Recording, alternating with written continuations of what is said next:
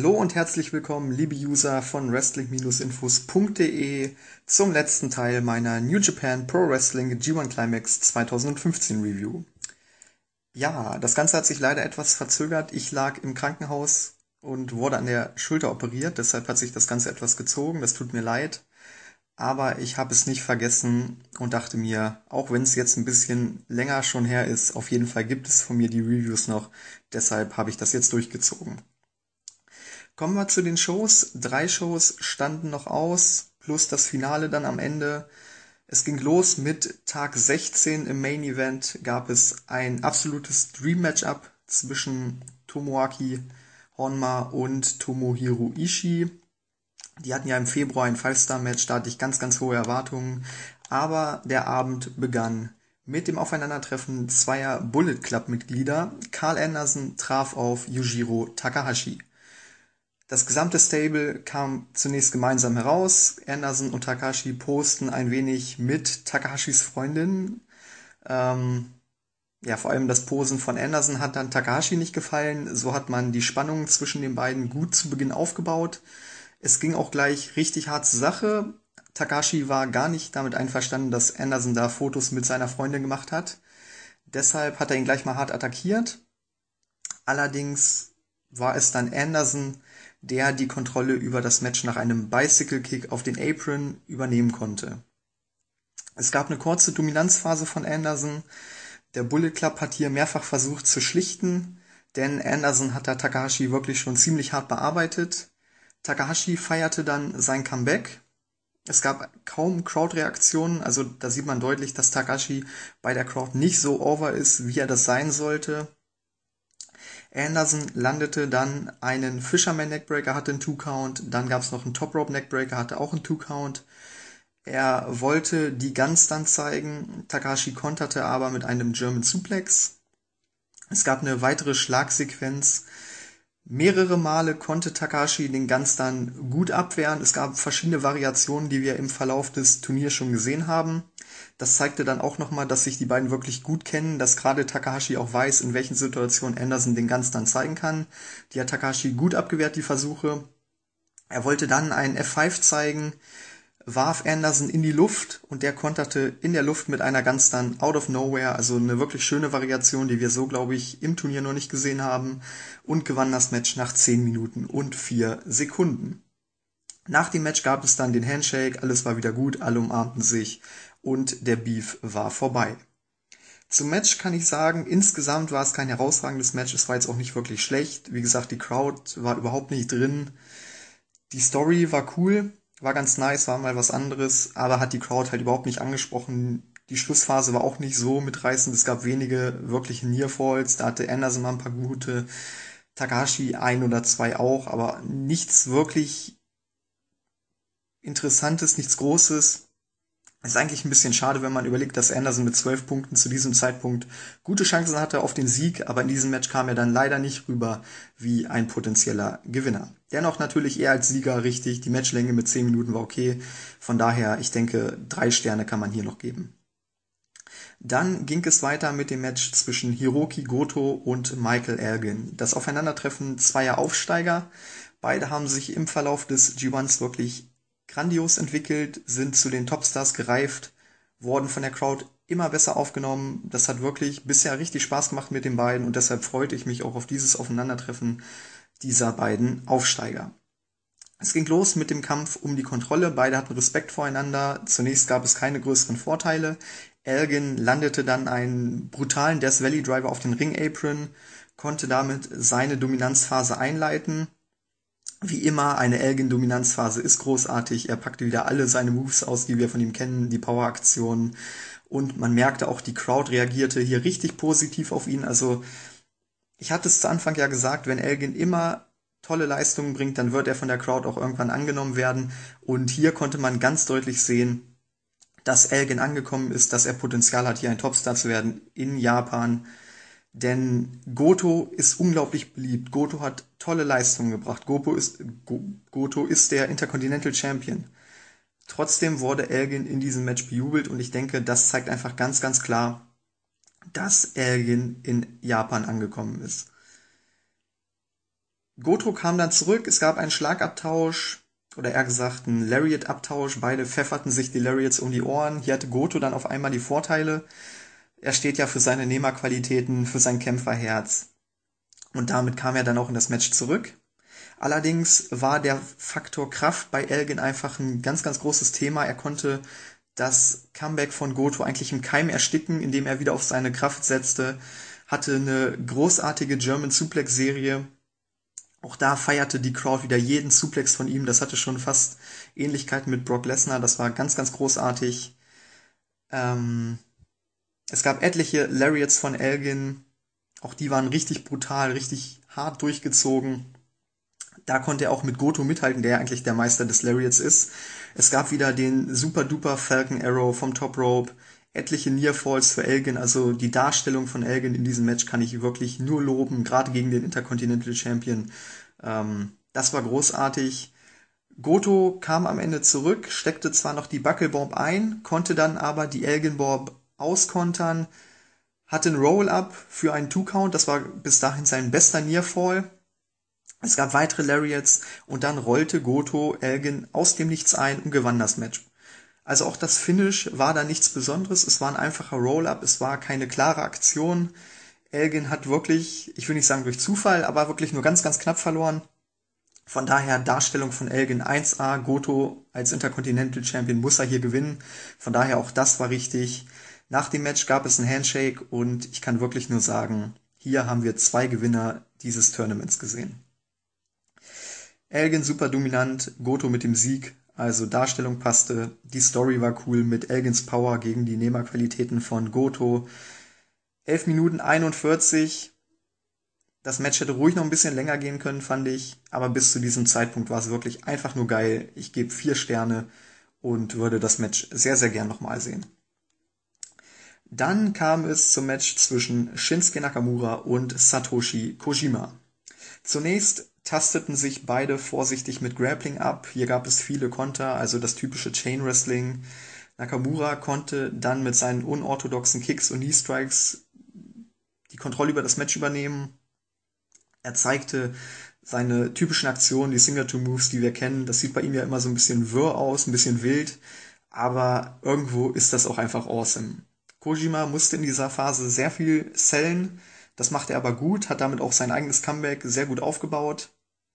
Kojima kam mit einigen Chops und Elbows in der Ringecke zurück. Das sind ja auch so seine Signature-Chops. Das Match kippte dann urplötzlich. Kojima konnte unter anderem seinen Top Rope Elbow, Elbow Drop zeigen. Das gab einen Two-Count. In der Schlussphase ging es dann hin und her. Es war sehr abwechslungsreich. Beide hatten gute Aktionen. Hier war auch Kojima wieder etwas stärker. Dennoch hatte ich nicht wirklich das Gefühl, dass Kojima hier den großen Upset schaffen könnte. Also Nakamura war in den meisten Sequenzen dann am Ende doch der bessere, hatte oftmals das bessere Ende für sich. Es gab unter anderem eine Schlagsequenz, wo dann Nakamura aus dem Nichts einen sehenswerten Armbaransatz hatte. Und das war, einfach ein Sinnbild für den Matchverlauf, dass Kojima gut mithielt, aber in den entscheidenden Momenten hat er dann immer das Nachsehen gehabt. So kam er aus diesem Armbar zwar raus, zeigte einen Lariat mit dem kaputten Arm. Das war auch wiederum fatal, großartig gesellt von Kojima. Schön diese Armverletzung in die Match-Story mit eingebracht. Es gab einen Two-Count. Kojima wollte nachsetzen, zeigte einen Whip-In, jedoch konterte Nakamura aus dem Lauf mit dem Bombardier und es gab den Three-Count nach 11 Minuten und 24. Das Finish kam ein bisschen out of nowhere, fand ich. Ähm, ja, das Match hätte dadurch vielleicht noch ein bisschen länger gehen können. Das Finish hätte ein bisschen besser vorbereitet werden können. Andererseits passte es natürlich in die Geschichte rein, dass Kojima da gerade den, den Lariat gezeigt hat mit seinem kaputten Arm, noch nicht wieder ganz auf der Höhe war und dann einfach überrascht wurde mit dem Finisher des anderen. Von daher, ich denke, das kann man schon vertreten. Ich hätte es noch gerne ein bisschen länger gesehen, aber okay. Zum Match selber, beide arbeiteten viel mit Schlägen, Tritten und Kniestößen. Es war ein sehr intensives und verbissenes Match. Beide versuchten immer wieder die Arme des anderen zu attackieren. Kojima hatte, hatte auch wieder versucht anzuspielen auf die Armverletzung von Nakamura. Von daher auch das hat gepasst. Die Story war daher sehr schön eingebaut.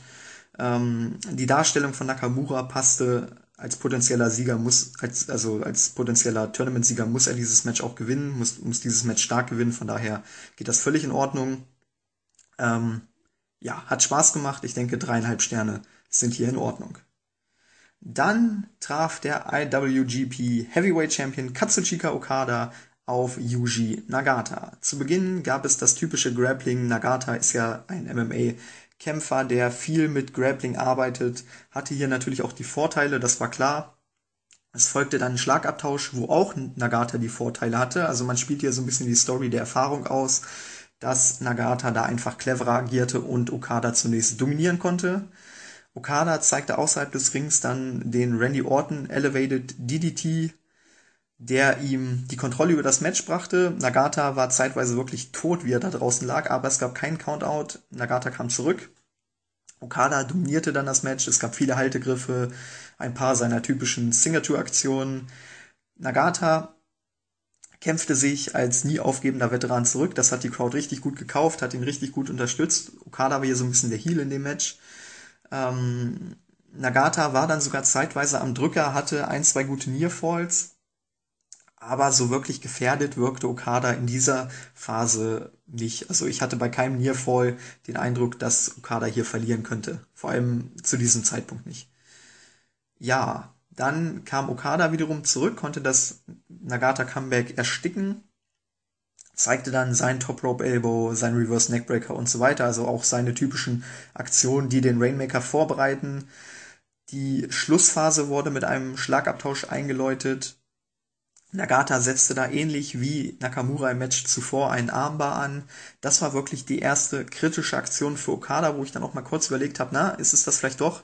Aber Okada kam ins Seil, Nagata versuchte weiter den Arm zu bearbeiten, war natürlich sehr clever, da Okada den Arm für den Rainmaker braucht. Von daher sehr gute Match-Story, sehr guter Verlauf, sehr gute Arbeit von Nagata in dieser Phase. Die Stimmung war ebenfalls am Siedepunkt, gerade als der Arm von Okada dann verletzt war, kaufte die Crowd auch die Two Counts, weil sie wirklich gedacht haben, na, den Rainmaker kann er nicht mehr durchziehen mit dem Arm, wie soll er dann gewinnen? Vielleicht gewinnt Nagata ja doch. Ähm, die Schlussphase war auch richtig gut gemacht, es gab viele Konter, es gab einen Reverse Tombstone aus dem Nichts von Okada, einen Dropkick, dann wollte er nochmal einen Tombstone zeigen. Nagata konterte wiederum. Es gab noch einen weiteren Dropkick von Okada, wieder als Konter auf Nagatas Aktion. Dann noch einen Tombstone, den Rainmaker und den Three Count nach 18 Minuten und 14. Also wirklich die Schlussphase war grandios. Die Matchgeschichte mit der Armverletzung von Okada war gut erzählt. Nagata als nicht aufgebender Veteran kam richtig gut rüber. Das hat richtig Spaß gemacht. Ähm, man muss einfach sagen, Nagata hat es in diesen großen Matches immer noch drauf. Okada hat aber auch perfekt gewirkt. Also hier kann man wirklich keinen der beiden kritisieren. Ähm, Okada hat sich selbst stark dargestellt. Er hat vor allem auch Nagata wie einen Topstar aussehen lassen, obwohl der schon 46 ist. Also das war wirklich richtig gut. Die Taktik von Nagata passte zu dem Matchup von Okada. Ich kann hier nichts kritisieren. Matchlänge mit 18 Minuten etwas lang. Allerdings muss man eben auch bedenken, dass die Story erzählt werden musste. Gerade mit dem Alter und der nachlassenden Kondition hat es dann gepasst. Von daher will ich das auch nicht kritisieren. Und der Sieger passte im Nachhinein auch. Von daher vier bis vier ein Viertel Sterne sind hier absolut in Ordnung. Ich würde sogar sagen, wenn es drauf ankommt, vier ein Viertel Sterne. Und damit wären wir beim Main Event. Tomoaki Honma gegen Tomohiro Ishii. Ich hatte es anfangs bereits erwähnt. Im Februar hatten die beiden ein Five-Star-Match, von daher hatte ich hohe Erwartungen an dieses Match hier. Ich kann gleich mal vorwegnehmen, sie konnten die Erwartungen nicht ganz erfüllen, aber das ist eben auch extrem schwer. Es ging los, sofort wie immer wild mit einer Vorarmserie, beide pfefferten sich alles um die Ohren. Ishii hatte zunächst die kleineren Vorteile durch seine Nehmerqualitäten, durch sein Kinn, das ist ja wirklich aus Titan. Ähm, ja, dann wollte er einen Vertical Suplex zeigen. Es gab bestimmt 30 Sekunden langen Kampf um diesen Vertical Suplex, wer die Aktion am Ende zeigen darf. Honma konnte die Aktion zeigen, kam damit zurück in das Match. Es gab eine weitere Schlagsequenz.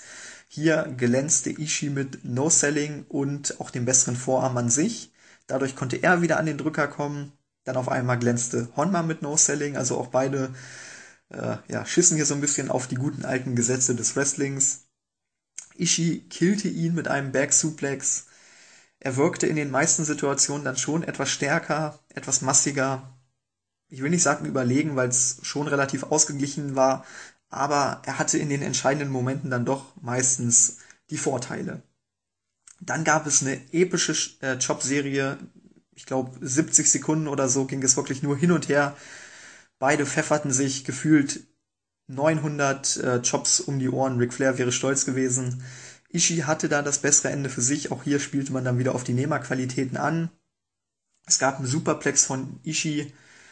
Die Honma Headbutts trafen mehrfach nicht über den Matchverlauf hinweg. Ähm, das kennen wir ja. Typisches Ishii-Match. Er war dadurch auch der Underdog. Er kam dann mit einem Killer DDT zurück. Da musste ich mir so ein bisschen Sorgen um Ishii machen. Man hatte das Gefühl, sein Nacken wäre gebrochen. Auch das kennen wir, dass sich Ishii da teilweise selber killt. Es gab dann einen Lariat von Honma, einen Headbutt in den Rücken, einen Sit-Down Tombstone und dann sollte der Kokeshi Headbutt kommen. Aber er ging natürlich wieder daneben und da dachte ich mir so, Mensch, okay, das wäre der Moment gewesen. Ging daneben. Da wird er wohl verlieren. Ishii landete einen German Suplex und da dachte ich mir, okay, das wird es jetzt sein. Er landete noch ein Lariat, es gab das Cover und Honma kickte bei 1 aus. Dachte ich, okay, Kennen wir ja auch. Dann gab es einen weiteren Lariat von Ishii. Da dachte ich, okay, das war's jetzt endgültig. Auf einmal kickte Honma wieder aus.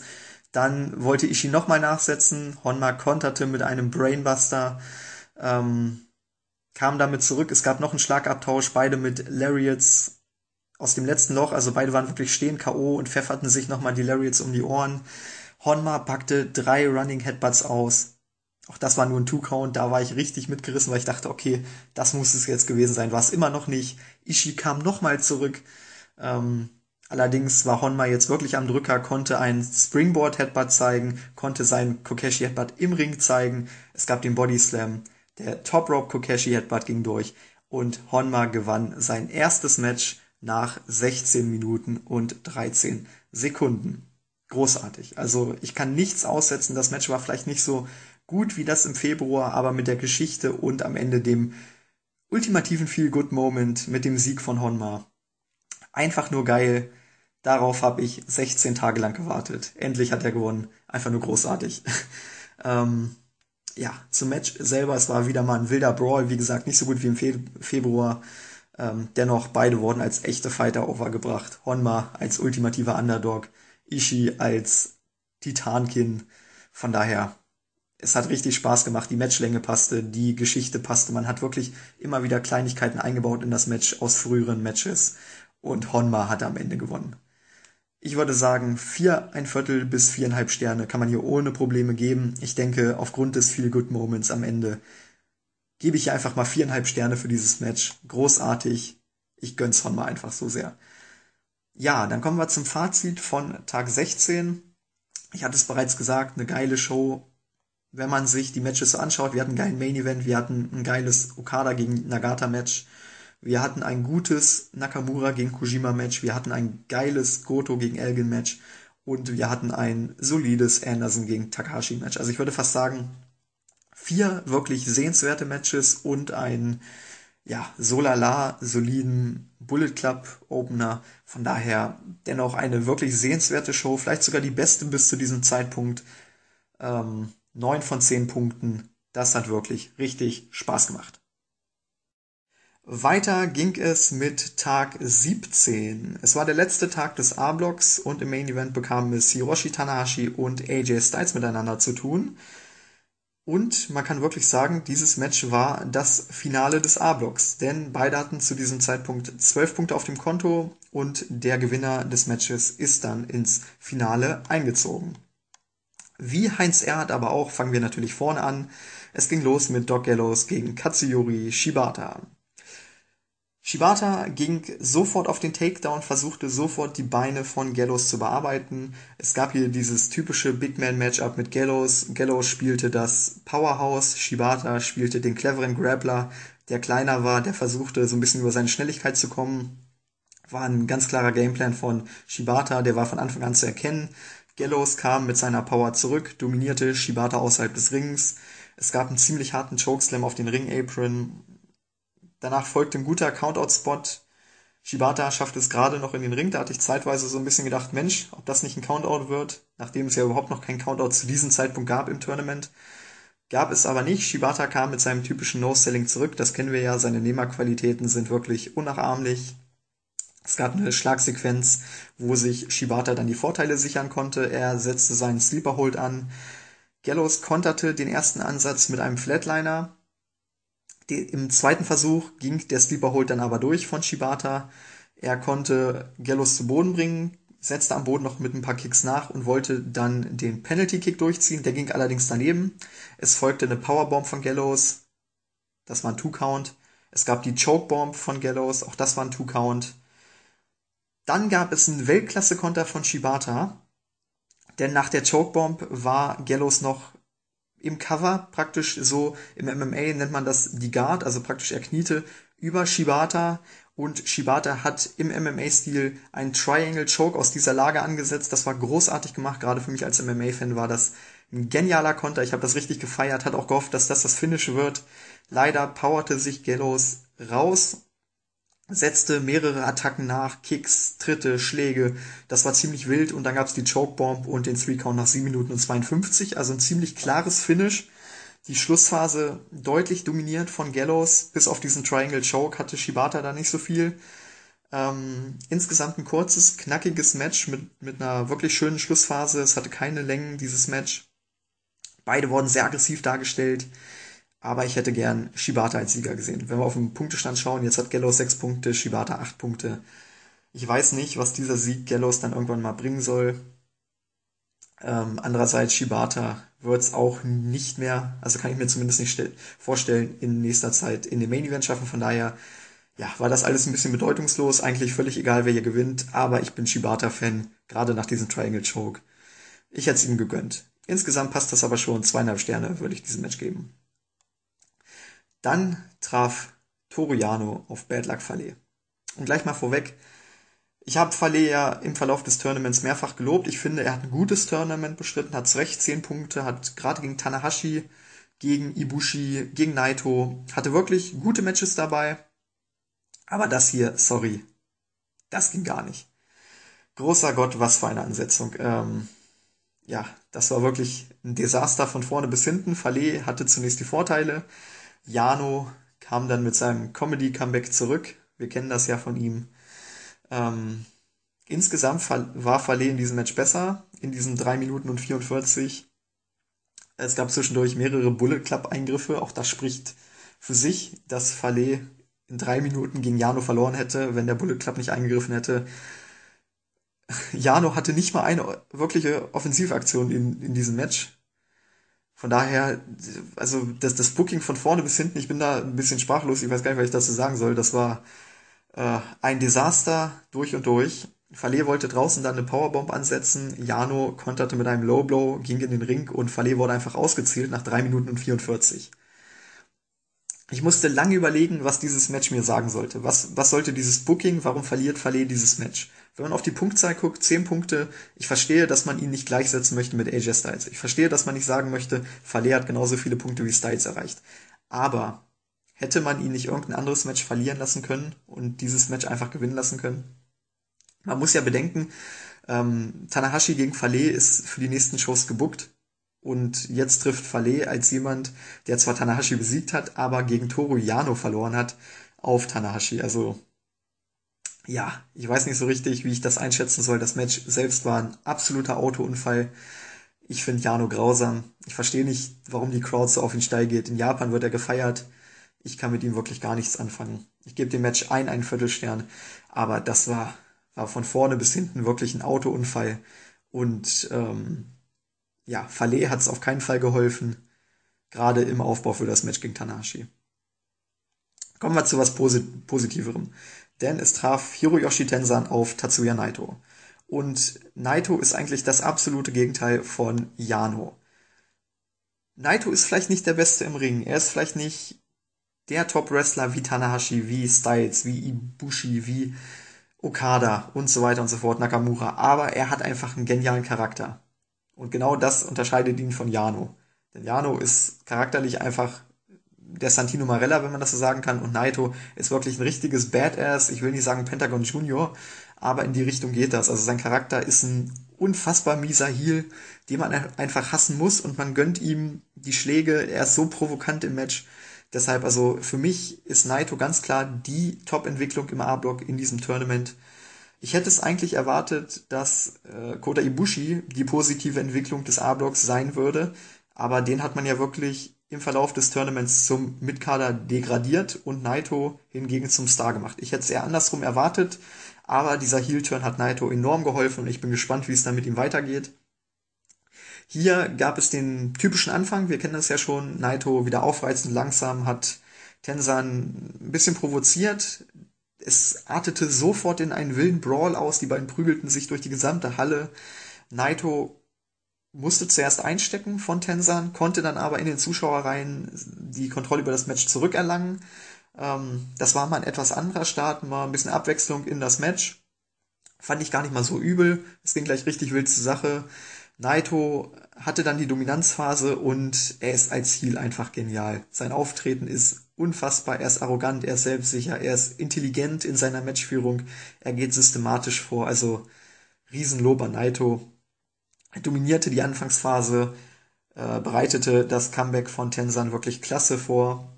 Dann gab es eine Schlagsequenz, wo das Match dann kippte. Tensan kam endlich zurück, die Crowd war hot reagierte auf das Comeback, also Lob für Naito. Dennoch war die Reaktion von Naito einfach unglaublich cool. Er wirkte absolut unbeeindruckt, kam einfach mit einem Top Rope Dropkick zurück und war wieder am Drücker. Und auch danach keine Reaktion, kein Lächeln, gar nichts. Also Naito ist wirklich genial. Es ging dann in den offenen Schlagabtausch, die Crowd war richtig drin für beide, also auch Naito hat so ein bisschen äh, fast schon positive Reaktionen gezogen. Das ist wiederum schlecht eigentlich für ihn als Heal, aber er ist einfach so awesome, von daher geht er schon in Ordnung. Tensan wollte seinen Anaconda Weiß ansetzen, Naito hatte aber ein Nearfall, weil er konterte das Ganze mit einem Bridging German Suplex, setzte zudem noch mit dem Koji-Klatsch nach, aber Tensan konnte sich daraus befreien, zeigte ein Lariat für einen Two-Count, ähm, setzte den Anaconda Max an und gewann das Match nach 14 Minuten und 18. Es war ein solides Match, es war jetzt wrestlerisch nichts Besonderes, aber die Geschichte, die erzählt wurde, gerade von Naito, war unfassbar. Das war wirklich das absolute Highlight an diesem Match. Ähm, ja, hier gilt eigentlich das gleiche wie bei Bad Luck Fale. Ich verstehe, dass man ihn nicht gleichsetzen möchte mit Styles, auch wenn ich es mir wünschen würde. Ähm, ja, dennoch hätte ich ihn hier einfach nicht verlieren lassen. Gegen, gegen Tensan muss er nicht verlieren. Tensan hat jetzt auch sechs Punkte. Ähm, da muss man so ein bisschen das Booking über den gesamten G1 hinweg hinterfragen, ob es jetzt diese Niederlage am Ende gebraucht hätte oder ob man das nicht ein bisschen anders hätte aufbauen können. Ähm, Finde ich ein bisschen schade, aber gut. Die Darstellung im Match von beiden war wirklich exzellent. Die Matchlänge mit 14 Minuten, da konnte man richtig was raushauen. Von daher, das war schon in Ordnung. Ich denke, drei Einviertelsterne gehen hier völlig in Ordnung. Dann kam es zum Match zwischen Kota Ibushi und Togi Makabe.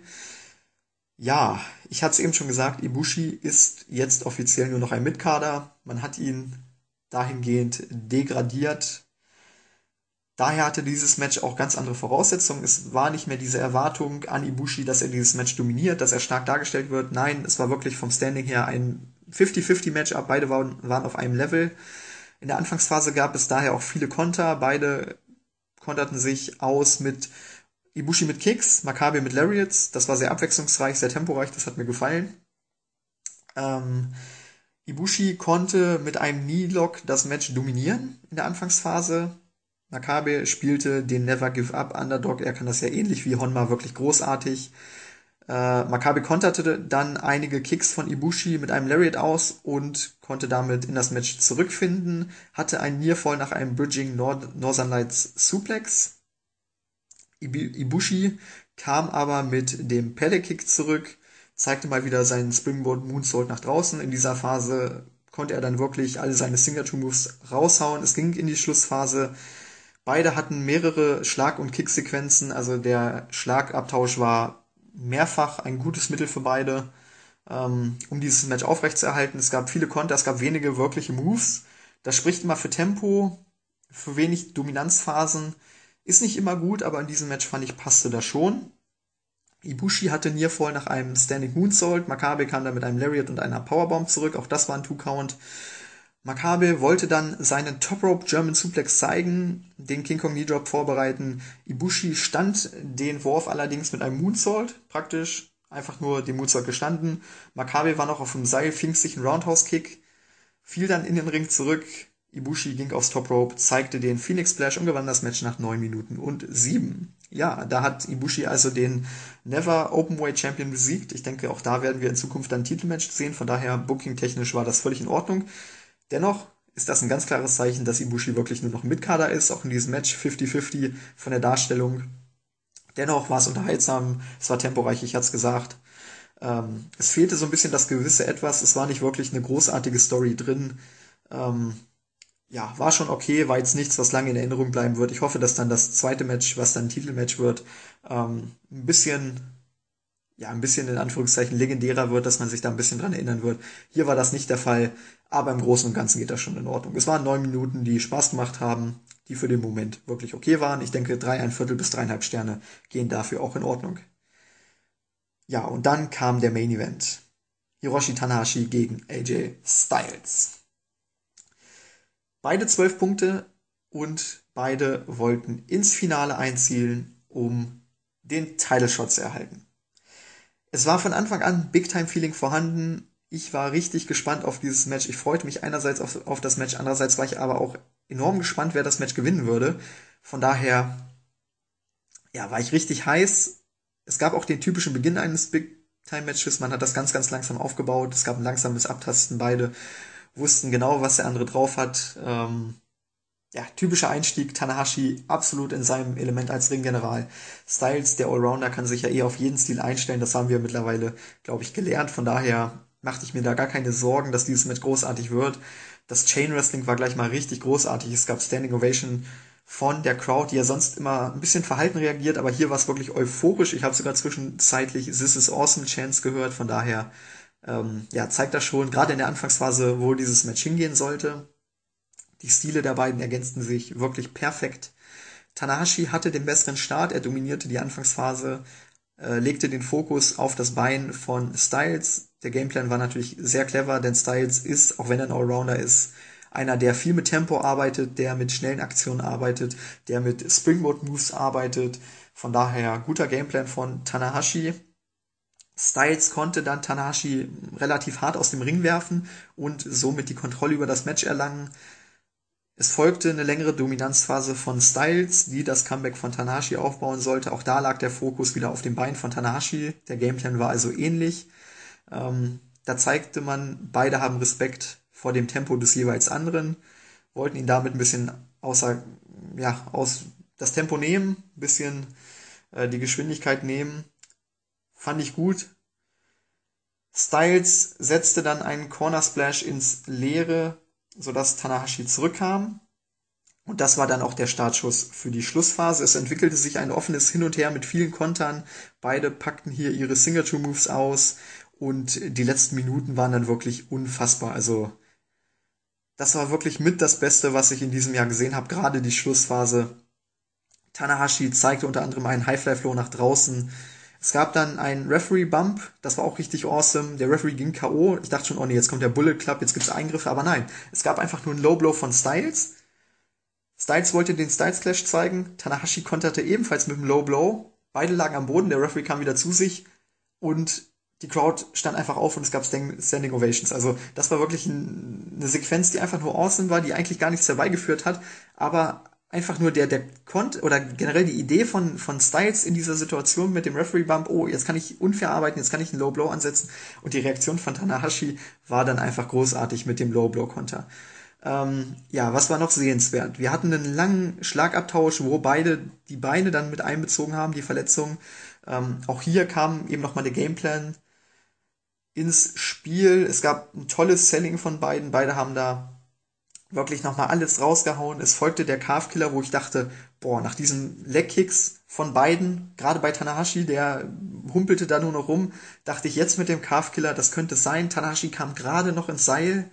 Ähm, auch die restlichen Nearfalls waren exzellent gesetzt. Es gab dann einen Spot, wo Tanahashi den Styles Clash zeigte. Äh, es gab einen Two-Count. Styles zeigte den, den High-Fly-Flow, auch das war ein Two-Count. Ähm, beide grandios. Am Ende war Tanahashi, wenn man ehrlich ist, ein Highfly-Flow besser. Ähm, aber ansonsten war das wirklich ein 50-50-Match. Tanahashi hatte den Lucky Punch am Ende mit einem Highfly-Flow. Es gab den Three-Count. und Tanahashi gewann den A-Block. Nach dem Match gab es dann noch kein Handshake, aber eine Respektbekundung zwischen den beiden. Ich denke, nach so einem Match ist das auch absolut in Ordnung, auch wenn Styles ja ein klarer Heel ist. Ich kann wirklich nur sagen, ein exzellentes Big-Time-Match. Es gab dieses Big-Time-Feeling von vorne bis hinten. Äh, die Geschichte innerhalb des Matches war unfassbar. Es gab so viele Kleinigkeiten, die zusammengenommen eine große Match-Story ergaben. Und dann auch der Aufbau des Matches mit den jeweiligen Moves. Das war perfekt gebuckt, das war perfekt durchgezogen. Zudem noch die Leistungen der beiden ähm, als einzelne Wrestler waren herausragend. Also die Aktionen waren sehr, sehr sauber geworkt. Die Abläufe waren absolut stimmig. Die Chemie passte. Ich kann hier wirklich nur loben. Ähm, es gab keinen Eingriff des Bullet Clubs, auch wenn es kurz angedeutet wurde. Ja, was soll ich sagen? Perfekt. Also ich bin kurz davor, fünf Sterne zu geben. Ich denke, dass hier vielleicht noch was gefehlt hat. Also ich schwanke wirklich zwischen vier, drei Viertel und fünf Sternen. Ähm, also ich sag mal so, das ist das beste vier, drei Viertel Sterne Match, was ich je gesehen habe. Ich denke, so kann man es zusammenfassen. Für fünf Sterne hat, hat vielleicht dann noch der letzte Punkt gefehlt. Ähm, ja, vielleicht entscheide ich mich in ein paar Tagen nochmal um und gebe doch fünf Sterne, aber Stand jetzt würde ich wirklich vier Dreiviertelsterne geben oder vier Neunzehntelsterne oder vier 99 Hundertstel Sterne. Es ist nicht ganz fünf Sterne, aber es ist unfassbar nah dran. So, und damit kommen wir zum Fazit von Tag 17. Trotz dieses geilen Main Events muss man sagen, es war eher eine schwächere Show. Es hatte dieses grausame Desaster zwischen Toruyano und Bad Luck Fale. Wir hatten ein solides Match zwischen Gallows und Shibata. Wir hatten ein gutes Match zwischen Tenzan und Naito. Gleiches gilt für Ibushi gegen Makabe und dann den Weltklasse-Main-Event zwischen Styles und Tanashi. Ja, insgesamt sind das vielleicht so 7,5 von 10 Punkten, würde ich sagen. Ähm, vielleicht auch nur 7, irgendwas so in dem Bereich. Es war jetzt keine berauschende Show, aber Leute, schaut euch diesen Main-Event an. Großartig. Und damit zu Tag 18. Es war der letzte Tag des regulären Tournaments, es war der letzte Tag für den B-Block. Und genau wie beim A-Block bekamen wir auch hier im Main Event das inoffizielle Finale des B-Blocks geboten. Shinsuke Nakamura traf auf Katsuchika Okada und die Situation war so, dass Nakamura zwei Punkte hinter Okada lag Allerdings wäre es so gewesen, wenn er dieses Match gewinnt, hätte er auch den Tiebreaker gewonnen. Von daher musste er dieses Match gewinnen. Es war eine Must-Win-Situation, wenn man das so sagen kann, für Nakamura. Und der Gewinner des Matches wäre dann ins Finale eingezogen gegen Hiroshi Tanahashi. Los ging es aber mit einem Aufeinandertreffen zwischen Yujiro Takahashi und Tomoaki Honma. Es war das ganz klassische Matchup Clara Heel gegen Clara Face. Ähm, ich glaube, noch, noch klarer könnte die Rollenverteilung nicht sein. Takahashi ist einer der deutlichsten Heels im gesamten New Japan Roster und Honma ist, glaube ich, das beste Babyface des gesamten New Japan Rosters, wenn nicht sogar der gesamten Welt. Sami Zayn in aller Ehre, aber Honma ist einfach nochmal eine ganz andere Liga. Zu Beginn gab es ein vorsichtiges Abtasten. Takahashi übernahm dann die Kontrolle, hatte die Vorteile. Es war wieder der typische Honma-Matchverlauf. Der Kokeshi Headbutt ging mehrfach daneben. Es gab die Dominanzphase von Takahashi. Honma glänzte immer wieder mit kurzen Comebacks, zunächst noch ohne größeren Erfolg. Ähm, der Kokeshi Headbutt ging im dritten Anlauf endlich durch und damit begann dann auch die Schlussphase. Takahashi brachte zunächst einen Top Row Belly to Belly Suplex durch, der führte zu einem Two Count. Honma brachte einen weiteren Kokeshi Headbutt und einen Brainbuster durch, auch das war Nearfall bis zwei. Der Top Rope Headbutt ging daneben. Takahashi zeigte einen German Suplex und einen Fisherman Brainbuster. Honma glänzte hier zweimal mit No-Selling, kickte stets bei 1 aus, also er war nicht klein zu bekommen. Die Story kennen wir ja schon aus dem Ishii-Match oder auch aus jedem anderen Honda, äh, Honma-Match. Allerdings gab es dann noch einen Low Blow und den Miami Shine, was zum Three Count nach 10 Minuten und 33 führte. Also Honma hat wieder mal äh, aufopferungsvoll gekämpft, aber anders als im Ishii-Match hat er hier leider verloren. Ich hätte ihm einfach noch mal einen Sieg gegönnt, so zum Abschluss, warum denn nicht? Hätte ja, man hätte ja die Story aufbauen können, dass er jetzt wirklich jedes Match gewinnt, einfach weil er einen Run hat. Und dann nächstes Jahr beim G1 hätte er irgendwann gegen Nakamura im entscheidenden Match verloren. Das wäre ganz cool gewesen, aber gut.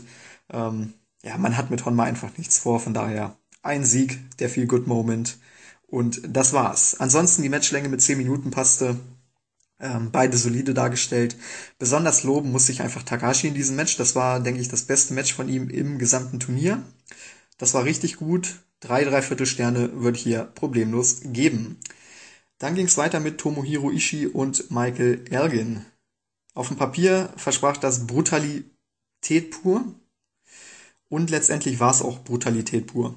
Es ging sofort los mit dem Slugfest. Alles war dabei. Schläge, Elbows, Vorarms, Lariats. Ähm, ja, einfach genau das, was ich mir erwartet hatte. Die beiden wollten sich von Beginn an umbringen. Elgin übernahm die Kontrolle. Es gab sein typisches Moveset Showcase. Wir kennen das. Er packt einfach all seine Power Moves aus, die er hat. Bearbeitet damit seinen Gegner. Gerade in einem Match gegen Ishii ist das besonders awesome, denn Ishii-Matches haben nie eine besonders äh, tiefgründige Match-Story. Das kennen wir ja. Meistens besteht es wirklich nur aus Brutalität und Nehmerqualitäten. Von daher passten diese Moves von Elgin perfekt in das Match. Ähm, Elgin im Beast Mode ist einfach so awesome. Ich könnte mir das Stunden angucken. Ich will nicht sagen, er ist auf dem Level von Brock Lesnar, aber er ist ganz, ganz knapp darunter. Wenn einer Brock Lesnar gefährlich wird in Sachen Leute verprügeln, dann ist es Michael Elgin und ich sage auch hiermit, ich möchte irgendwann mal Brock Lesnar gegen Michael Elgin sehen. Mein absolutes Dream Match. Ishii kämpfte sich mehrfach zurück, aber Elgin wirkte überlegen. Also er wusste stets eine Antwort und ähm, ja, was ich nicht gedacht hätte, sein Kinn schien auch härter zu sein. Also die meisten Schlagsequenzen konnte Elgin dann für sich entscheiden. Ishii konterte mit einem German Suplex, wollte damit sein Comeback starten. Es hagelte Lariats von beiden. Elgin schwächelte kurz, musste einige Ishii-Moves einstecken, aber er wurde trotzdem stark dargestellt. Er kam relativ schnell wieder zurück. Es gab nämlich noch eine brutale Schlagsequenz, die er dann wieder für sich entscheiden konnte. Und es gab eine German Suplex-Serie, die sich gewaschen hat. Die Crowd rastete wieder richtig aus. Also Elgin ist, glaube ich, der neue Publikumsliebling von vielen. Ähm, nach dieser Suplex-Serie gab es einen Two-Count. Es gab dann Death Valley Driver auf den Apron, äh, eine Buckelbomb in die Ringabsperrung. Es gab einen Super Falcon Arrow äh, vom Ring Apron, den kennen wir ja auch schon. Also in dieser Phase hatte ich wirklich das Gefühl, dass Elgin Ishii töten möchte mit diesen Aktionen. Das, da habe ich mir wirklich ein bisschen Sorgen um Ishii gemacht, denn ja, Ishii-Matches sind brutal, aber das war wirklich nochmal ein neues Level hier. Ishii war trotzdem nicht klein zu bekommen, wen wundert's auch. Ähm, er kam mit seinen Nehmerqualitäten zurück, hatte wieder das epische No-Selling, aber auch Elgin konnte das. Das hat Ishii dann ein bisschen perplex gemacht. Ähm, es gab mehrere Lariats von beiden. Ishii hatte dann mal einen Two-Count, aber Elgin im Großen und Ganzen kam immer wieder zurück, konnte dominieren. Ähm, Ishii hatte einen weiteren Two-Count nach einem weiteren tödlichen Lariat. Also die Lariats waren hier das beste Mittel von Ishii in diesem Match. Die Nearfalls waren auch wirklich klasse. Und dann kam so ein bisschen aus dem Nichts der Vertical Drop Brainbuster und das war das Ende nach 14 Minuten und 30. Also ich muss sagen, das Match war großartig bis zum Finish. Die Darstellung von Elgin über das gesamte Match hinweg war genial. Ishii wieder mal als Mann, der keinen Schmerz kennt, war auch genial. Dennoch hätte ich mir ein etwas besseres Finish gewünscht. Das kam einfach ein bisschen aus dem Nichts. Das war einfach so, Elgin dominierte, dominierte, dominierte, dominierte. Dann auf einmal kam Ishii immer besser mit Lariats zurück und auf einmal packte er einfach den äh, Brainbuster aus und das war's. Also da hätte ich mir einfach dann vielleicht doch eine kleine Geschichte oder eine Story irgendwie im Finish gewünscht. Die war dann nicht da. Es war wirklich nur einfach ein wildes Slugfest, das erwartet stiffe Match, aber auch nicht mehr. Das ist das Einzige, was ich kritisieren kann. Ansonsten war das richtig awesome. Mit 14 Minuten 30 war auch die Länge gut. Ähm, ja, Ishii als Sieger geht schon in Ordnung. Ich denke, Michael Elgin hat genug gewonnen. Mit acht Punkten steht er gut da. Ähm, Im sehr, sehr stark besetzten B-Block. Von daher kann ich mit dem Sieg von Ishii leben. Zehn Punkte für Ishii das geht schon in Ordnung. Wie gesagt, das Einzige, was ein bisschen, was ich ein bisschen kritisch sehe, war das Finish. Ansonsten hat das richtig Spaß gemacht. Ich kann mir das gerne nochmal angucken. Ähm, ja, großartig. Michael Elgin ist angekommen in Japan und dieses Match verdient definitiv viereinhalb Sterne. Yuji Nagata gegen Hiroki Goto. Ich hatte es eben gesagt, Elgin ist ein Aufsteiger des Tournaments, Goto ist genauso ein Aufsteiger des Tournaments. Als Intercontinental Champion in das Turnier gestartet, war er ein Mitkader, ganz klar, aber man muss sagen, die Leistung, die er in diesem Tournament gebracht hat, haben ihn definitiv zu einem Upper-Kader, wenn nicht sogar zu einem Main-Eventer und künftigen Title-Contender gemacht. Großes Lob an Hiroki Goto. Dieses Match hier begann mit dem klassischen Chain Wrestling. Nagata workte wieder sehr, sehr klassisch mit seinem MMA-Stil, mit Grappling, wir kennen das. Äh, egal wie alt er ist, ich glaube, er hat das einfach, ich, ich glaube, mit, mit 70 kann er das auch noch. Er hat's einfach drauf, wie kein anderer. Das ist großartig. Ähm, er kann nicht mehr so viel, aber dieses Chain Wrestling, dieses MMA Grappling, das hat er einfach drauf. Goto musste da auch zunächst einiges zählen, konnte sich dann mit einigen Kicks gegen die Rippen von Nagata die Vorteile sichern. Ähm, ja, die Rippen von Nagata sind, glaube ich, seine größte Schwachstelle. Die werden in jedem Match attackiert. Das ist fast schon wie die Schulter bei Ishii. Da hat man enorm Mitleid, denn Nagata zählt das auch jedes Mal, als ob ihm da fünf Rippen rausgerissen wurden. Finde ich großartig und damit hat man dann das Match auch richtig gut eingeleitet, denn es gab von Anfang an die Story, dass Goto Probleme mit Nagata hat, aber eben die Rippenverletzung hat Nagata dann immer wieder beeinträchtigt. Goto dominierte das Match. Wie gesagt, viele Kicks, immer wieder in die Rippengegend, wenn Nagata zurückkommen wollte. So baute man das Nagata-Comeback richtig gut auf. Ich muss sagen, das Nagata-Comeback war dann etwas enttäuschend. Es war langsam. Klar, man wollte damit dann so ein bisschen zählen, dass er nicht so schnell kann, weil eben die Rippen angeschlagen waren, aber die Crowd war bereit, um auszurasten, allerdings bot Nagata eben keinen Anlass dafür. Von daher, das war ein bisschen enttäuschend. Zum Glück kam Goto relativ schnell zurück und konnte selber wieder die Kontrolle übernehmen. Goto war in diesem Match wirklich klasse, egal ob er jetzt offensiv oder defensiv aktiv war, ob er gesellt hat, ob er dominiert hat. Das hat wirklich Spaß gemacht, ihm zuzuschauen. Ich bin großer Fan von ihm geworden im Verlauf des Tournaments und das hat hier einfach mit diesem Match auch nochmal ein rundes Ende gefunden. Kommen wir zur Schlussphase. Nagata landete einen T-Bone Suplex in der Ringecke. Goto konnte relativ schnell wieder kontern. Auch hier war er wieder einen Schritt voraus. Nagata setzte einen Armbar aus dem Nichts an. Goto kam ins Seil. Dann gab es einen Back Suplex von Nagata, eine Schlagserie, den Backdrop Hold und den Three Count. Ja, ich hatte es in den letzten beiden Shows bereits angemerkt, gerade zum Finish oder zum Ende der regulären äh, Tournament Season, wenn man das so sagen kann, gibt es viele Finishes aus dem Nichts, also wo man sich dann so ein bisschen fragt, hm, das kam jetzt sehr abrupt. Äh, ich weiß nicht, ob New Japan einfach keinen Bock mehr hatte, da sich noch großartige Finishes auszudenken, aber äh, die kamen gerade hier bei den letzten beiden Shows doch des Öfteren mal ziemlich überraschend und ähm, ohne Hintergrund, ohne größere Geschichte. Von daher auch hier war das so, dass Nagata dann einfach aus dem Nichts den Upset schaffte. Klar, man wollte damit so ein bisschen das Wunder-Comeback overbringen von Nagata. Insgesamt hat man Goto dennoch stark dargestellt, von daher würde ich das mal gar nicht so kritisieren. Goto mit zwölf Punkten hat auch ein überragendes Tournament abgeliefert. Ähm, ob der Sieger richtig ist, ja, bleibt offen. Ich, ich sag mal so, er ist jetzt nicht unbedingt falsch. Von daher geht das schon in Ordnung. War vielleicht auch nochmal ein viel Good Moment. Nagata als niemals aufgebender Veteran hier mit dem letzten Sieg. Das geht schon in Ordnung. Die Match-Story hat, hat, äh, hat gut funktioniert. Von daher drei Einviertelsterne, das war schon okay. Dann traf Satoshi Kojima auf Carl Anderson. Anderson ist awesome. Er bleibt awesome. Er wird für immer awesome sein als Ziel. Ähm, er startete sehr aggressiv in das Match, versuchte sofort wieder die Crowd gegen sich aufzubringen. Kojima konnte jedoch antworten. Ähm, das hat Anderson überragend gesellt, hat gleich mal einen ganz dann versucht. Allerdings scheiterte der. Dann gab es einen zweiten, als er am Ring-Apron stand und den zog er dann auf Seil durch gegen Kojima. Damit übernahm er die Kontrolle des Matches, fokussierte sich auf den Arm von Kojima, um den Lariats entgegenzuwirken. Gute, gute Taktik, guter Gameplan von Anfang an und die Dominanzphase, wie gesagt, Anderson ist ein geiler Heel. Wie der die Crowd gegen sich aufbringen kann, das ist nochmal ganz anders als Tatsuya Naito, der es immer ein bisschen übertreibt. Anderson arbeitet da wirklich mit amerikanischen Mitteln, ähm, um die Crowd gegen sich aufzubringen. Das ist ein US-Stil, der, der in Japan nicht immer funktioniert. Also auch Michael Elgin musste sich das ein bisschen umstellen, hat das zu Anfang nicht so richtig hinbekommen. Mittlerweile ist er unglaublich beliebt. Ich weiß nicht, ob das sein Ziel war. Aber bei Anderson ist es wirklich so, der weiß genau, wie er mit den Japanern umspringen muss. Der weiß genau, wie er auch mit, mit seinem amerikanischen Stil die Japaner gegen sich aufbringen kann. Und äh, gerade für einen wie mich, der hauptsächlich das amerikanische Wrestling gewohnt ist, ähm, ja, ist das einfach großartig, wenn ich ihn im Ring arbeiten sehe. Kojima kam dann mit seiner Jobserie zurück, die Crowd wachte auf, reagierte richtig gut, also Lob an Anderson, er hat mit, äh, mit seiner Dominanzphase alles richtig gemacht, hat das Comeback richtig gut vorbereitet. Kojima traf dann mit seinem Diving Elbow Drop und auch einem Apron DDT.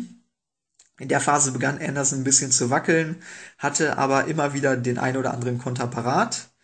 Ähm, außerhalb des Rings gab es dann einen Spot, wo beide sich einfach nur prügelten. Der Referee countete bis 19 und auf einmal merkten beide, oh, wir müssen ja zurück in den Ring. Das war ein cooler Spot. Ähm, ja, ansonsten, Anderson wollte in der Schlussphase dann möglichst das Finish herbeiführen, hat wirklich aus jeder Position versucht, äh, die Guns dann durchzubringen, hat alle Out-of-Nowhere-Variationen gezeigt.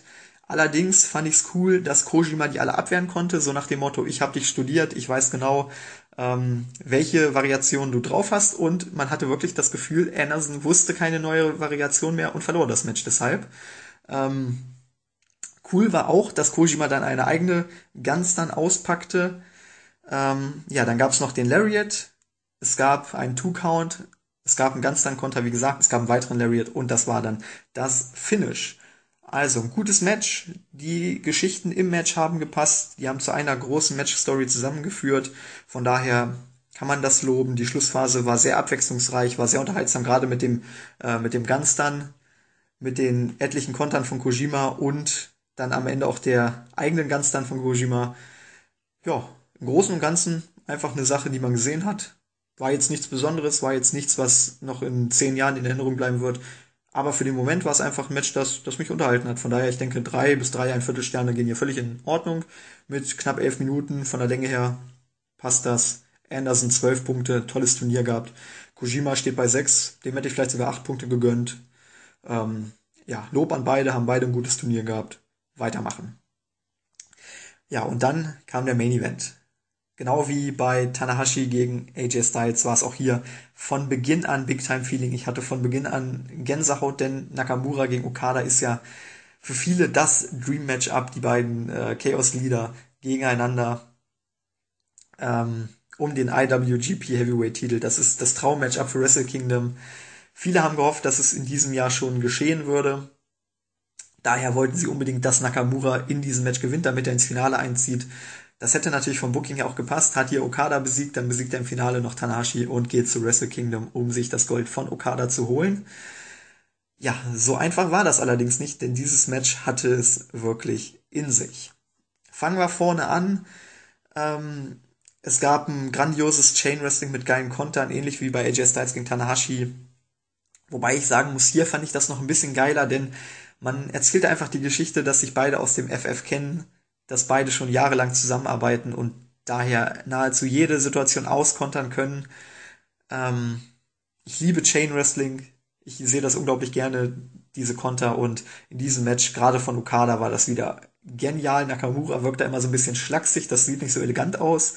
Aber im Großen und Ganzen haben sich die Stile der beiden wunderbar ergänzt und das hat von Anfang an richtig Spaß gemacht. Okada konnte sich dann die ersten Vorteile außerhalb des Rings sichern, als er einen Elevated DDT von der Ringabsperrung zeigte. Es folgte die Dominanzphase von Okada. Nakamura kam dann so ein bisschen aus nichts mit einem explosiven Comeback zurück. Okada machte einen kleinen Fehler, rollte sich außerhalb des Rings ähm, mit dem Kopf über den Apron und fing sich da einen brutalen Knee-Strike von Nakamura ein, der ihn dann so ein bisschen in Schachmatt setzte. Nakamura konnte dadurch die Kontrolle über das Match erlangen, konnte seine eigene Dominanzphase einleiten. Beide Dominanzphasen verliefen recht ähnlich. Außerhalb des Rings konnte sich der jeweilige Wrestler die Vorteile sichern. Im Ring dominierte er dann etwas. Ähm, auch das zeigte nochmal, wie ähnlich sich die beiden sind. Von daher, von der Geschichte her, passte das perfekt. Okada kam, fand ich, etwas schneller zurück als Nakamura.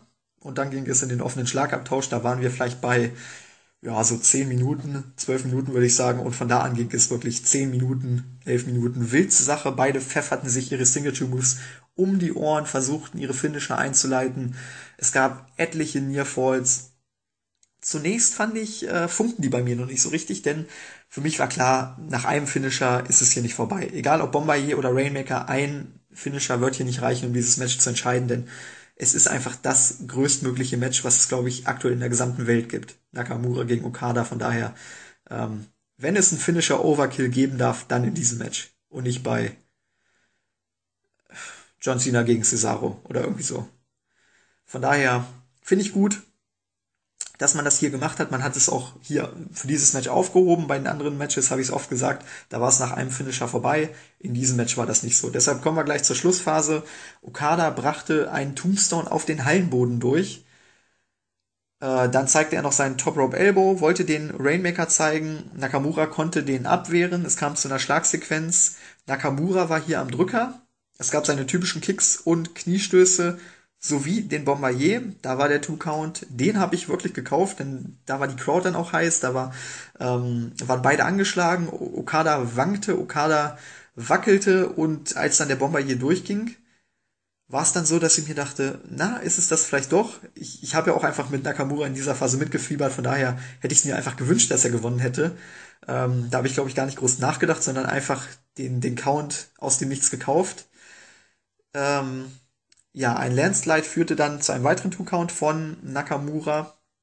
Der zweite Bombardier wurde von Okada mit einem Dropkick gekontert. Wir kennen den Dropkick. Es ist, glaube ich, der beste Dropkick der Welt. Ich sage das immer wieder. Großartig. Die Perfektion, das Timing. Genial. Ähm, dann ging auch der Rainmaker von Okada durch. Er wollte mit einem German Suplex nachsetzen. Also er hat sich von Anfang an gesagt, Mensch, ein Rainmaker wird hier nicht reichen. Ich versuche gleich einen zweiten zu zeigen. Wir kennen die Sequenz aus dem AJ Styles Match es gab den Rainmaker. Okada wollte dann mit einem German Suplex den zweiten Rainmaker vorbereiten. Allerdings schob er hier noch einen äh, weiteren Tombstone ein, zeigte oder wollte einen zweiten Rainmaker zeigen und Nakamura konterte aus dem Nichts mit einem Cross-Arm-Breaker. Da war ich wirklich schon so ein bisschen niedergeschlagen. Gerade als dann der, der Tombstone durchging, dachte ich mir so, oh, das dürfte es gewesen sein. Rainmaker, German Suplex, Tombstone und dann kommt der zweite Rainmaker zum Three-Count. Aber Nakamura konterte, ich war außer mir. Es gab die Submission. Okada klopfte nach 23 Minuten und 31 Sekunden, also wirklich nach einem enorm langen Match ab. Ähm, ich war aus dem Häuschen, die Crowd war unglaublich aus dem Häuschen. Es gab zeitweise Buhrufe für Okada. Also jeder wollte hier wirklich Nakamura siegen sehen. Das spricht auch nochmal dafür, wie over Nakamura aktuell bei der Crowd ist unterm Strich ein großartiges Match. Der Verlauf mit der Geschichte oder beziehungsweise die ganzen kleinen Geschichten, die dann zu einer großen Match-Story zusammenkamen, waren genial. Auch hier äh, gibt's nichts groß auszusetzen. Wie gesagt, die Nearfalls zogen zunächst nicht, aber am Ende war ich dann richtig drin. Es gab ein, zwei Nearfalls, wo ich wirklich zusammengezuckt bin, weil ich dachte, Mensch, ist es das jetzt? Ähm, ja, und dann am Ende die Submission. Also großartige Schlussphase, spannende Schlussphase der Aufbau dieses Matches über das gesamte Tournament hinweg, das muss man ja auch immer bedenken, war großartig, dass es im letzten Match des Tournaments der regulären äh, Season dann zum Aufeinandertreffen von Nakamura und Okada kommt. Perfekt gebuckt. Es ging um alles. Die Länge ging in Ordnung, die Darstellung ging in Ordnung. Der Sieger ging verdammt nochmal in Ordnung. Ähm, dennoch sind es nicht ganz fünf Sterne. Also auch nicht so gut wie Tanahashi gegen, äh, gegen Styles fand ich vom Wrestlerischen her mit allem Respekt vor Nakamura und Okada, ich, ich fand Tanahashi gegen Styles einfach noch einen Ticken besser. Deshalb, ich, ich habe ja gesagt, bei, bei Styles gegen Tanahashi waren es wirklich um Haaresbreite fünf Sterne. Hier waren es nicht ganz fünf Sterne, hier waren es wirklich vier, dreiviertel Sterne, aber dennoch ein brettstarkes Match. Gerade wenn man, äh, wenn man es ungespoilert gesehen hat, wenn man mit Nakamura mitgefiebert hat wie ich, dann wird man dieses Match zu schätzen wissen. Ich kann es nur loben. Großartig. Ja, und dann kommen wir zum Fazit. Äh, auch das hier war eine großartige Show. Zwei absolute Must-See-Matches mit Okada gegen Nakamura und Elgin gegen Ishii.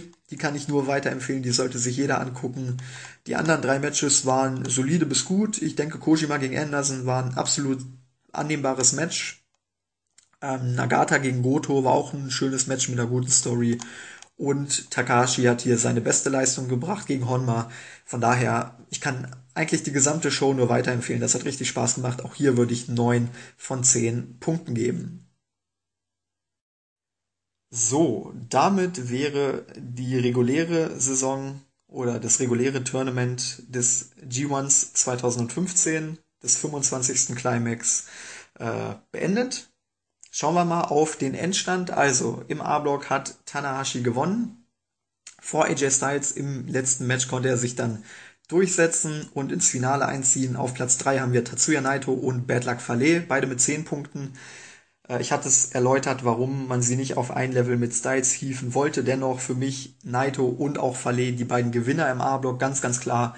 Naito mit seiner Charakterentwicklung hat einen Riesenschritt nach vorne gemacht. Fale hat äh, sich im Ring deutlich verbessert, hat gute Leistungen gebracht, hat zu Recht 10 Punkte. Auf Position 5 haben wir vier Leute mit Shibata. Äh, ja, der typische Shibata im Mittelfeld. Absolut annehmbare Leistung, großes Lob an ihn. Makabe genauso, ein guter Arbeiter. Vielleicht nicht der beste Wrestler vom technischen her, aber er haut sich immer voll rein, kann man auch absolut annehmen. Ibushi, die Enttäuschung für mich im A-Block. Ähm, ich hatte hohe Erwartungen an ihn. Ich hatte gehofft, dass man ihn auf ein neues Level hieven würde. Am Ende wurde er zum Mitkader degradiert. Sehr, sehr schade. Aber anscheinend hat man da hingehend mit ihm nichts vor. Toriano, es ist beschämend, dass er auch acht Punkte hat. Auf Position 5 mit Shibata, Makabe und Ibushi. Und hinten dran stehen dann Hiroshi, Hiroyoshi Tensan und Doc Gallows mit jeweils sechs Punkten. Bei Tensan hätte ich mir vielleicht noch zwei Punkte mehr gewünscht, bei Jano nicht. Aber im Großen und Ganzen geht das von der Positionierung her schon in Ordnung. Beim B-Block Shinsuke Nakamura mit 14 Punkten und dem Tiebreaker vor Katsuchika Okada, beide 14 Punkte. Dennoch Nakamura hat Okada zur Aufgabe gezwungen. Das sollten wir im Hinterkopf behalten. Auf Position 3 haben wir Karl Anderson mit Hiroki Goto. Ich kann es nur noch mal sagen, Goto ist für mich einer der Gewinner, wenn nicht sogar der Gewinner des gesamten Tournaments. Ähm, Anderson, grundsolide wie immer, tolle Leistung gebracht. Hut ab vor seinen Leistungen. Der ist wirklich die Konstante bei New Japan. Von den Amerikanern auf Position 5 haben wir Tomohiro Ishii, auch der konstant 10 Punkte, gute Leistungen gebracht, Hammer-Matches gehabt. Dahinter Michael Elgin, ein bisschen holprig in das Turnier reingekommen, allerdings mit, äh, mit guten Leistungen, mit herausragenden Leistungen, teilweise sich bei der Crowd overgebracht und ich denke, dass er diese acht Punkte zurechtbekommen hat. Ich denke, dass er eine große Zukunft hat bei New Japan, wenn er sich weiter so entwickelt, wenn er immer besser auf die Crowd eingeht und auch die Crowd auf ihn eingeht, ähm, kann das was ganz, ganz Großes werden. Er kann vielleicht so ein bisschen in die Schuhe von Carl Anderson schlüpfen als Top-Amerikaner. Ob er jemals den Status von AJ Styles ähm, erreichen wird, weiß ich nicht, aber auf den, auf den äh, ja, auf den Rang von Karl Anderson sollte er eigentlich kommen in den nächsten Monaten und Jahren. Von daher mal gucken, wie es mit Elgin weitergeht. Ich sehe da ganz, ganz viel Potenzial und verdammt nochmal Michael Elgin gegen Brock Lesnar. Book it. Auf Position 7 haben wir dann Yujiro Takahashi. Größtenteils enttäuschend. Wie gesagt, sein letztes Match gegen Honma war wirklich das beste Match von, ihn, von ihm im Tournament. Ähm, Satoshi Kojima hat mir besser gefallen, hat solide Arbeit abgeliefert. Yuji Nagata, 46 Jahre, der mit sechs Punkten am Ende kann man nur den Hut ziehen, wie der sich immer wieder reinhaut. Genauso wie auf Position 10 und zwei Punkten. Tomoaki Honma hat tatsächlich endlich einen Sieg bekommen. Letztes Jahr hat er ja leider nicht gewinnen dürfen. Da war er trotzdem mein MVP. In diesem Jahr hat er einen Sieg gegen Ishii bekommen. Ist natürlich auch eine schöne Story nach dem Match im Februar, nach dem Five-Star-Match, was er knapp verloren hat. Dann hier mit dem Sieg. Ähm, ja, kommen wir noch zu meinen persönlichen Awards. Also mein MVP ist Hiroshi Tanahashi. Der hat, glaube ich, nicht ein schlechtes Match im gesamten Verlauf äh, des Tournaments gehabt. Seine Arbeit als Ringgeneral, er ist hier wirklich so wieder so ein bisschen klassischer aufgetreten, wie er vor zwei bis drei Jahren aufgetreten ist, als er eine Reihe von Five-Star-Matches hatte. Im letzten Jahr fand ich, ist er da ein bisschen, ein bisschen, ich will nicht sagen nachlässiger geworden, aber es war nicht mehr so gut wie noch vor zwei, drei Jahren. Von daher ähm, hier hat er wieder zur Alterstärke zurückgefunden, hat grandiose Matches geboten, daher ganz klar mein MVP Tanahashi. Ähm, ja, der meist verbesserte MIP, Most Improved, wie es so schön heißt, ist für mich Tatsuya Naito durch seine Charakterentwicklung. Ganz, ganz klar der verbesserte. Ähm, als Rookie habe ich überlegt, beziehungsweise als, als Aufsteiger habe ich überlegt, Goto oder Elgin. Ähm, ja, ich entscheide mich letztendlich für Hiroki Goto, weil der einfach nochmal ein Tick vor Elgin war. Ähm, jetzt nicht unbedingt, weil er zwölf Punkte erreicht hat, aber ich fand die Matchqualität im Großen und Ganzen von Goto nochmal etwas stärker als von Elgin. Von daher ähm, Aufsteiger dieses Tournaments Hiroki Goto. Und ich hatte es auch schon gesagt, Enttäuschung des Tournaments war für mich Kota Ibushi. And it all comes down to this das New Japan Pro Wrestling G1 Climax 2015 Finale zwischen Hiroshi Tanahashi und Shinsuke Nakamura. Ich glaube, ich muss nicht erwähnen, dass in diesem Match Big Time Feeling pur drin war. Von Beginn an, von den Entrances an, äh, war ich heiß, die Crowd war heiß, die Kommentatoren waren heiß. Ich glaube, wer sich auf dieses Match nicht gefreut hat, der hat einfach kein Herz für Wrestling. Ich habe mir noch eine kleine Sonderstipulation zu diesem Match hinzugedacht. Natürlich, es ging hier um den Title Shot bei Wrestle Kingdom, es ging um den Sieg im G1 Climax 2015. Aber wenn man sich mal die letzten beiden Tage anguckt, wir hatten Tanahashi gegen Styles, wir hatten Nakamura gegen Okada. Wenn man so will, waren das die Halbfinals und hier wurde jetzt die Frage beantwortet, wer ist wirklich der beste Wrestler der Welt? Tanahashi oder Nakamura? Nur mal so für den Hinterkopf. Es ging los mit einem vorsichtigen Abtasten. Beide waren hier voll in ihrem Element. Tanahashi als Ringgeneral wollte auf klassisches Chain Wrestling setzen. Nakamura in seiner ja, schlachsigen, unorthodoxen Art versuchte das so ein bisschen äh, ja, destruktiv zu zerstören. Also er wollte sich nicht ganz auf das Chain Wrestling einlassen. Ähm, deshalb war das Chain Wrestling dann auch nicht perfekt, aber es war unglaublich interessant. Es war anders und ich fand, besser kann man in dieses Match mit den beiden Stilen nicht starten. Das war optimal. Es gab Standing Ovations nach, ich weiß nicht, zwei Minuten, drei Minuten. Perfekt in das Match reingekommen. Tanahashi attackierte dann das Bein von Nakamura, offenbarte damit gleich mal seinen Gameplan. Er wollte ganz klar das Bein von Nakamura schwächen, damit der eben den Bombardier und seine unorthodoxen Kicks und Kniestöße nicht durchbringen konnte. Konnte jedoch war das nur eine kurze Phase. Also ich möchte gar nicht von Dominanzphase sprechen. Das war wirklich nur ein kurzes Bearbeiten des Beines. Ähm, Nakamura kam mit einem Enzogiri zurück, dominierte dann seinerseits Tanahashi mit seinen typischen Kniestößen und Kicks. Allerdings war auch die Phase recht schnell vorbei. Also beide Dominanzphasen, wenn man das so sagen kann, waren relativ fix, dauert nicht allzu lange. Generell fand ich, dass es in diesem Match keine wirklichen Längen gab und das war auch gut so. Es waren schnelle Move-Abläufe, es gab viele Konter und gerade in diesem Mittelteil, als dann beide mal so ein bisschen mehrere Moves hintereinander zeigen konnten, äh, war sehr, sehr interessant, denn zum Beispiel die Bearbeitung des Beines, da kommen wir ja später noch drauf zu sprechen, war dann auch in der Schlussphase ein Faktor. Von daher war wirklich jeder Move von Bedeutung. Es war sehr, sehr interessant zu sehen, mit welchen Moves wollte jetzt welcher Wrestler welchen Körperteil attackieren, um dann auch einen Gameplan ähm, ja, erkennen zu können. Bei Tanahashi war das ganz klar das Bein, bei Nakamura ist es irgendwie alles, so wie er den Gegner attackiert. Von daher ja, war es hier schon sehr, sehr interessant zu sehen, wer wie vorgehen möchte. Das Oberwasser wechselte fast im Minutentakt. Ich glaube, ich habe noch nie so viele Konter in einem Match gesehen. Gerade im Mittelteil des Matches. Tanahashi bereitete hier allerdings schon die Schlüsselelemente des Matches vor. Er bearbeitete das Bein von Nakamura, wie gesagt, und landete auch schon den ersten Highfly Flow. Unter anderem nach draußen vom Top Rope. Nakamura gab aber nie auf und kam immer wieder mit seinen Kniestößen und Kicks durch, hatte immer wieder seine einzelnen Spots. Insgesamt war Tanahashi aber schon besser, das muss man sagen.